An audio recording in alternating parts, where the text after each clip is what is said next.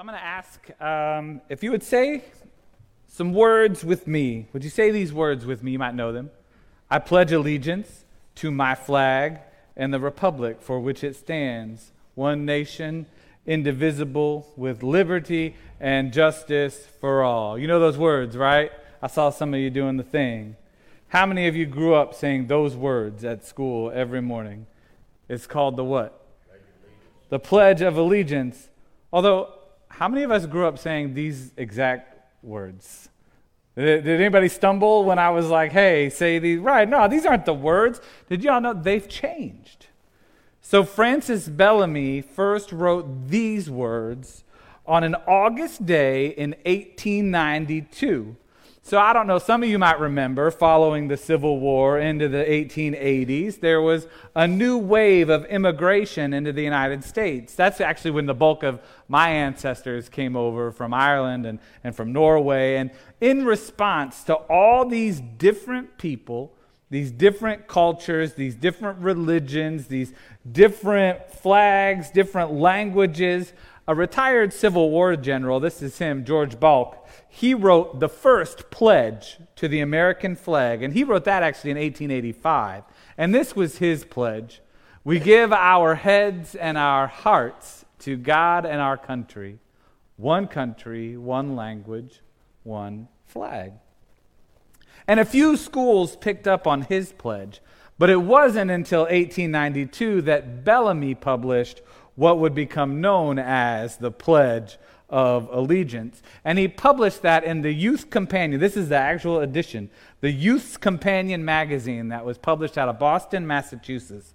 Now, the publisher of this magazine, the publishers also sold American flags to schools, homes, and, and individuals. And they were gearing up to capitalize on a potential sales boom because Columbus Day that year in in, in 1892 just happened to be 400 years after Columbus sailed the ocean blue. And so they're like, we're going to sell a lot of flags this year. What can we do to boost sales even more? So the editor asked Bellamy, a former Baptist minister, to write a pledge that they could share with schools across the country to say this pledge in front of a flag. And if they needed to say it in front of a flag, that meant they had to buy a flag. See, it's a good sales gimmick, and it worked. They sold a lot of flags, but more importantly, Bellamy's words have become a part of the American experience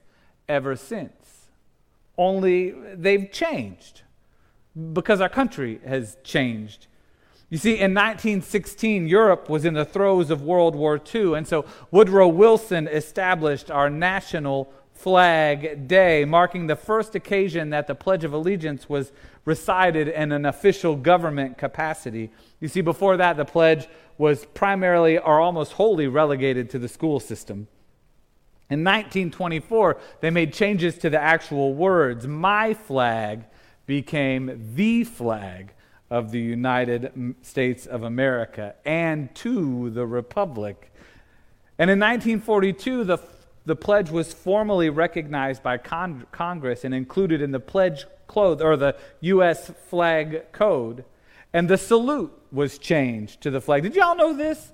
I did not know this because apparently, up until 1942, it was customary to salute the flag with your right hand outreached and the palm down. It was called the Bellamy salute. So this is a school, actual school. It's creepy now, right? And in 1942, that got really awkward. So they decided after Hitler and the Nazis pledging allegiance to him that we would do this instead in the United States. And finally, in 1954, the proliferation of communism and the prohibition against religious expression that often accompanied communism, the U.S. government decided to add one more phrase to our Pledge of Allegiance. And what's that phrase? One nation under God, to show that we are still a nation of faith. That's the pledge I learned. Is that the pledge y'all learned? Finally, we get there in 1954. It's the one I know. Does anybody remember reciting the flag before they added under God? A few of us, right. Anybody remember doing the Bellamy flag salute? Maybe not any of us for that. Although I will say this I did the math. So Dorothy Green was in our first service today. Today is her 99th birthday. And if you do the math, I'm pretty sure she would have done this, but she only remembers this. I wouldn't want to remember that either.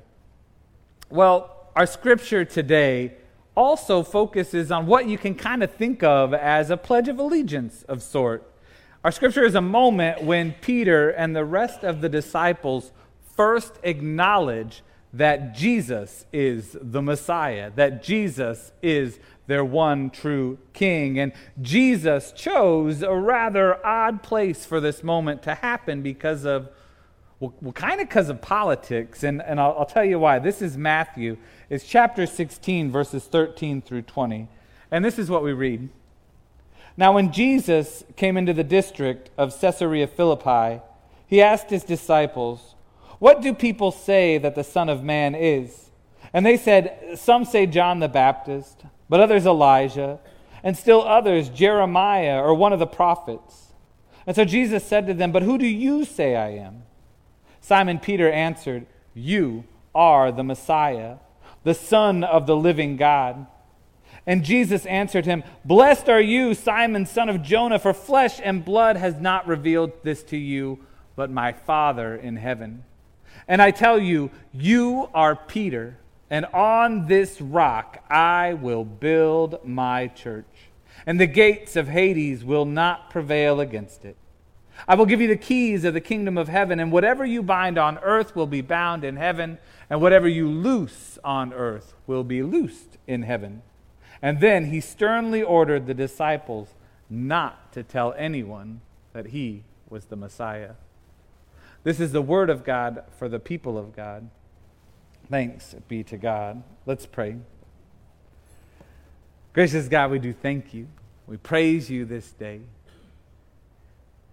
May, may we feel it in our hearts to profess our allegiance to you and you alone again on this day, that you truly are our King, that we might bask in your amazing love. Turn our hearts to you. Give us a word that brings us back to the source of all that we are. It's in your name we pray. Amen. Now, let's see if you remember where we left Jesus and the disciples last week. If you remember, everything had changed. Like John the Baptist had been killed, the kingdom movement was now in mission critical mode, and the sti- disciples still did not understand about kingdom bread. They still didn't understand that seven loaves can actually feed 4,000 people when Jesus is involved. The disciples still didn't get it. And Jesus knows, like, I'm going to be passing the mantle to these guys soon. so we got to get them up to speed. And so after he heals the Canaanite woman's daughter, and after Jesus feeds the 4,000 Gentiles, Jesus and the disciples, they head back across the Sea of Galilee into, into, into Jewish territory. And the Sadducees and the Pharisees, they're like waiting there for Jesus. Immediately, they're going to test him. And so they want him to prove where his allegiance lies. Like, are you really sent from God in heaven? Mostly, though, the, the Pharisees and the Sadducees want to trick him. They want to prove that the disciples and others should keep their allegiance with the temple and its leaders and not put their allegiance to Jesus. But just like he wouldn't fall for Satan's tests in the wilderness, Jesus wouldn't give up his true allegiance to anyone but God. And he doesn't do that now. And so afterward, the disciples realize that this is one of my favorite moments in Scripture. We never, this is never in the lectionary. The disciples realize that they forgot to bring bread to eat when they crossed back over the river. So they leave the Pharisees and the Sadducees, and Jesus, they're all, they're noticing they have nothing to eat. And so Jesus tells them, Beware the yeast of the Pharisees and the Sadducees. And the disciples say, I love this. He said that because we forgot the bread. Beware the yeast of the Sadducees and Pharisees. We forgot the bread. And Jesus hears them. And you can almost picture Jesus just smacking his forehead. Like, guys, how many times do we have to go over this? It's not about the bread. It was never about the bread. It's about the misplaced allegiance of the Pharisees and Sadducees. Don't trust their yeast. Don't trust what they're pouring into you. Because the Sadducees, they've placed all of their allegiance on the temple system and the power that it brings to them and the prestige it brings to them. And the Pharisees, they've pra- placed all their allegiance into their own interpretations of the law of Scripture. But our true allegiance, Jesus is saying to them, our true faith belongs in God alone. And so then our scripture today happens. The next thing you know, they're walking near Caesarea Philippi. And this momentous moment, um, like you have to know a little bit about Caesarea Philippi to, to kind of get, get the gist of it. So, why Jesus is there. So, King Herod the Great, he was the king when, when Jesus was born, when he got born. And, and, and he was the king in Judea, and he was made king in Judea by Mark Antony. Anybody know Mark Antony? He and Cleopatra had a thing for a little while, those two. Well, he made Herod king, but then Caesar Augustus assumed the, the empire. He basically announced the Roman Empire and displaced Mark Antony. And now you got Herod thinking, uh oh, there's a new emperor in town. The old one made me king. I better make sure he knows I'm, I'm falling in line. So King Herod, even though he had expanded, he was a Jew and, and temple Jew, and he had expanded the temple in Jerusalem, he also decided he's going to build a temple to King Herod to make sure Herod knows I'm with you. My allegiance lies with you, King Herod. And then after his death, or uh, Augustus, and so after his death, Herod's territory gets split amongst his sons. Herod and Antipas rules over Galilee. He's the one that oversaw John the Baptist's murder. And Herod's other son, Philip, establishes a, a capital where he's going to rule from, and he establishes it right next to that temple his dad built to Caesar Augustus. And he calls the capital city Caesarea Philippi. So you can hear in the name where his allegiance lies, right? Caesarea, Caesar town. And just so you all who live around me know where your allegiance lies, I'm going to add my name to the end Philippi. Caesarea Philippi. It represents everything that the Roman Empire is. And Jesus and his disciples live in a time where allegiances mattered, and allegiances were scattered. There were tribal affiliations, regional affiliations. You might affiliate with the, the, the newly declared empire, religious affiliations, affiliations to sects within the religions. Like the disciples, they represented that. You had zealots like Simon among the disciples, they were radical radical and violent protesters against the Roman Empire. You had tax collectors who were government employees. You had John the Baptist and some of the, his disciples that had moved over to Jesus that came from a monastic segment of Judaism. And the fishermen, then, they're just some good old boys, never meaning no harm. And so, for all of them, all of them, Caesar was supposed to be their primary allegiance as Roman citizens. And then underneath that, was your father, the pater familias, your allegiance to family. So you can begin, maybe I think, to see why Jesus, who says there's a new Messiah in town, a new king in town, that why Jesus would choose this place right outside Caesarea Philippi to ask this question of the disciples. Here in the heart of, of Roman allegiance in our territory, who do the people say I am? And the disciples say, some say John the Baptist, others Elijah, still others Jeremiah or one of the prophets. And Jesus says, But who do you say that I am? And Peter answers, You are the Messiah, the Son of the living God.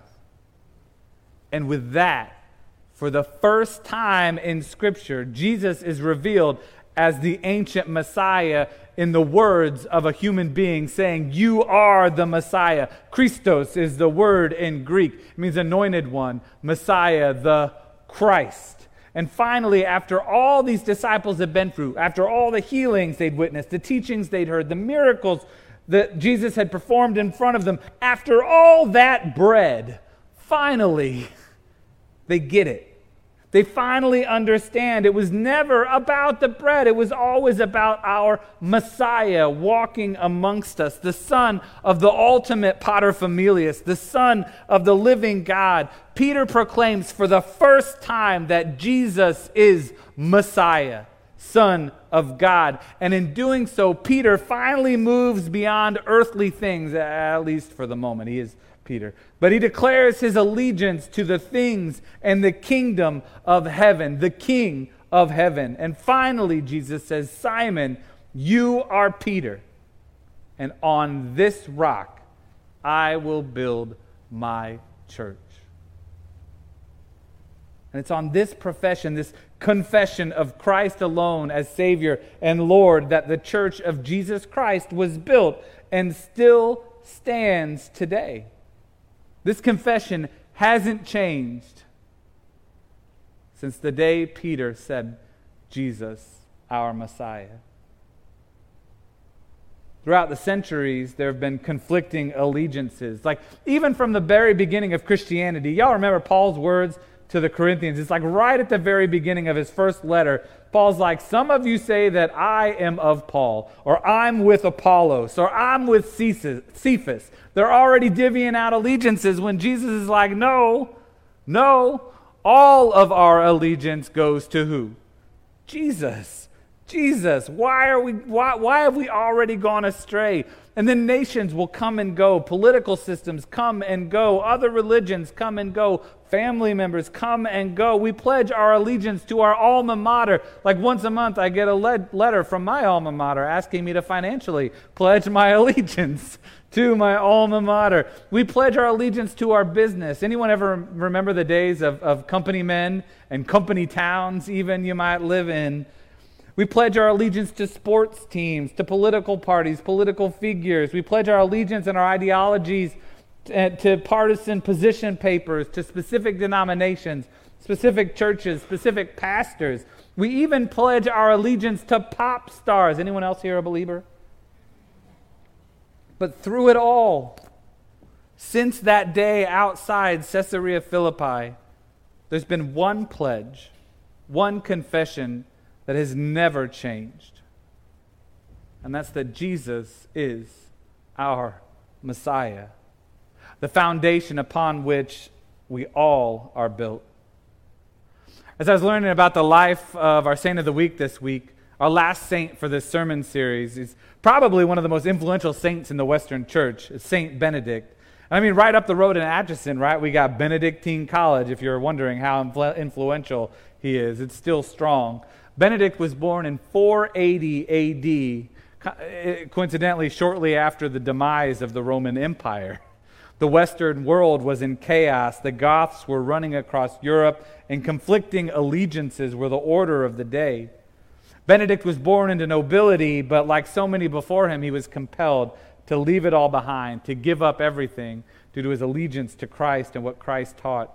He became a hermit and then eventually went on to found 12 monasteries, and at the beginning, 12 abbeys, and at each one had 12 monks. And he wrote a rule of life, a way to live their life that kept Christ's teachings at the forefront. This rule, written in 529 AD, became the basis for the monasteries that would carry the Christian faith as well as secular learning through the Dark Ages and on to today. And today there are currently 7,500 Benedictine monks and 13 100 Benedictine nuns in over 400 monasteries around the globe that all trace themselves back to this one person and the rule of life that he wrote as a commitment to seek God in everything they do, in prayer and in work. For ben- Benedict, one's allegiance to Christ didn't just start at church and end at church, or start in prayer and end in prayer. His, your, our allegiance to Christ should inform everything we are, from tending our garden to preparing a meal to sharing in relationship with our neighbors. Ora et labora, prayer and work. A monk may have an allegiance to a particular abbey or an abbot, a particular community, or the nation in which they live. They have an allegiance to the Catholic Church, but above all of that, who is their allegiance to? Christ, the Messiah, confessed by Peter. But what worried Benedict was when those allegiances got crossways, when Christ was no longer the head, or when our other allegiances started to corrupt the character of our devotion to Christ. For Benedict, the key was to do the opposite, to make sure that our devotion to Christ and our allegiance to Christ is always infusing and influencing our allegiance to things of this world. Perhaps one of the best examples of this happened during Benedict's interaction with uh, King Totila Totila was this nominally Christian king of the Goths who was particularly ruthless. And so Rome had been sacked in the early 5th century and then had been taken back by the Romans. And Totila was on his way to get it back for the Goths. And on his way, he runs into Benedict, this monk, sitting out in a field, and he's immediately overcome. And he goes to his knees and he says, Father Benedict, pray for me, a poor sinner. And Benedict replies to him, King Totila, you know my prayers for you do no good unless you yourself decide to change. You command thousands of strong men, but do you command your own self? You murder when you feel like it. You live sinfully. You give others much pain. And what is worth, worse, you enjoy it. You don't care if someone has no shoes, if another is hungry, if a soldier loses an arm in battle. Can you change? You must submit to a new king, your allegiance to a new king to Christ, the God of all creation, and to his Holy Spirit. You must be like a child. You must become a man of peace. And Totila says, But Father, you know yourself, I can't.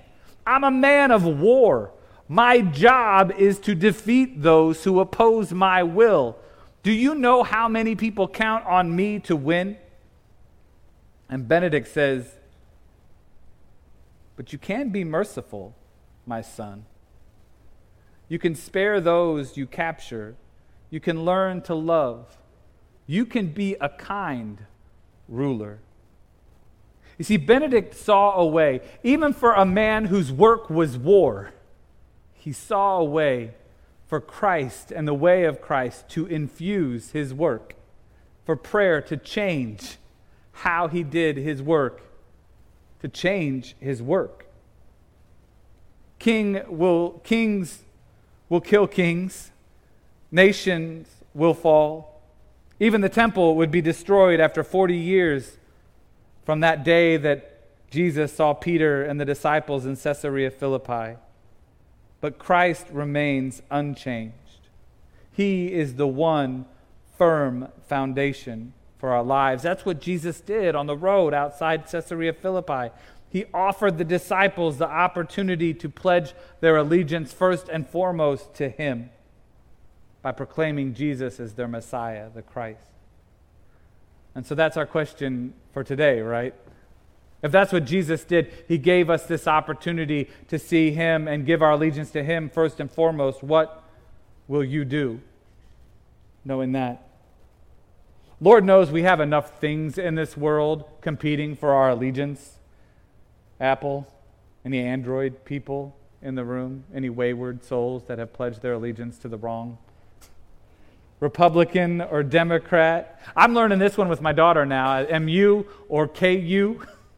and the people at MU have some choice words to say about the people at KU who pledge their allegiance there.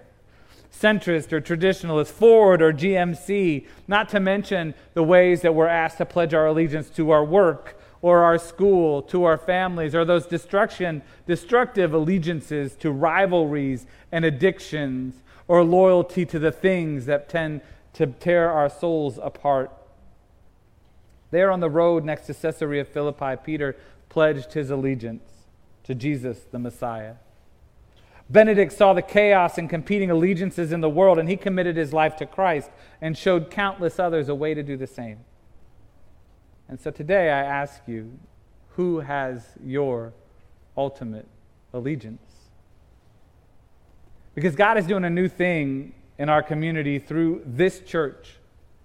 And God is seeking to use us as a foundation, a rock, just like He saw Peter as that rock for the church to be built once Peter confessed his faith in Jesus as the Messiah.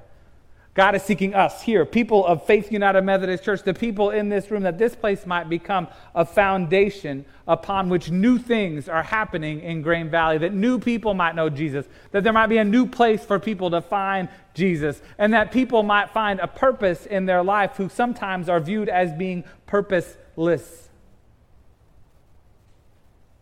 But it all starts here if we're going to be that foundation, we need to make sure that our allegiances are in the right place and that our ultimate allegiance is in Christ, Jesus, the Messiah. So, what will you do when someone says, Who do you say that Jesus is? Will you proclaim him as your Messiah? Not just with your words, not just with your ora, but with your labora with, with your work. Amen. Amen.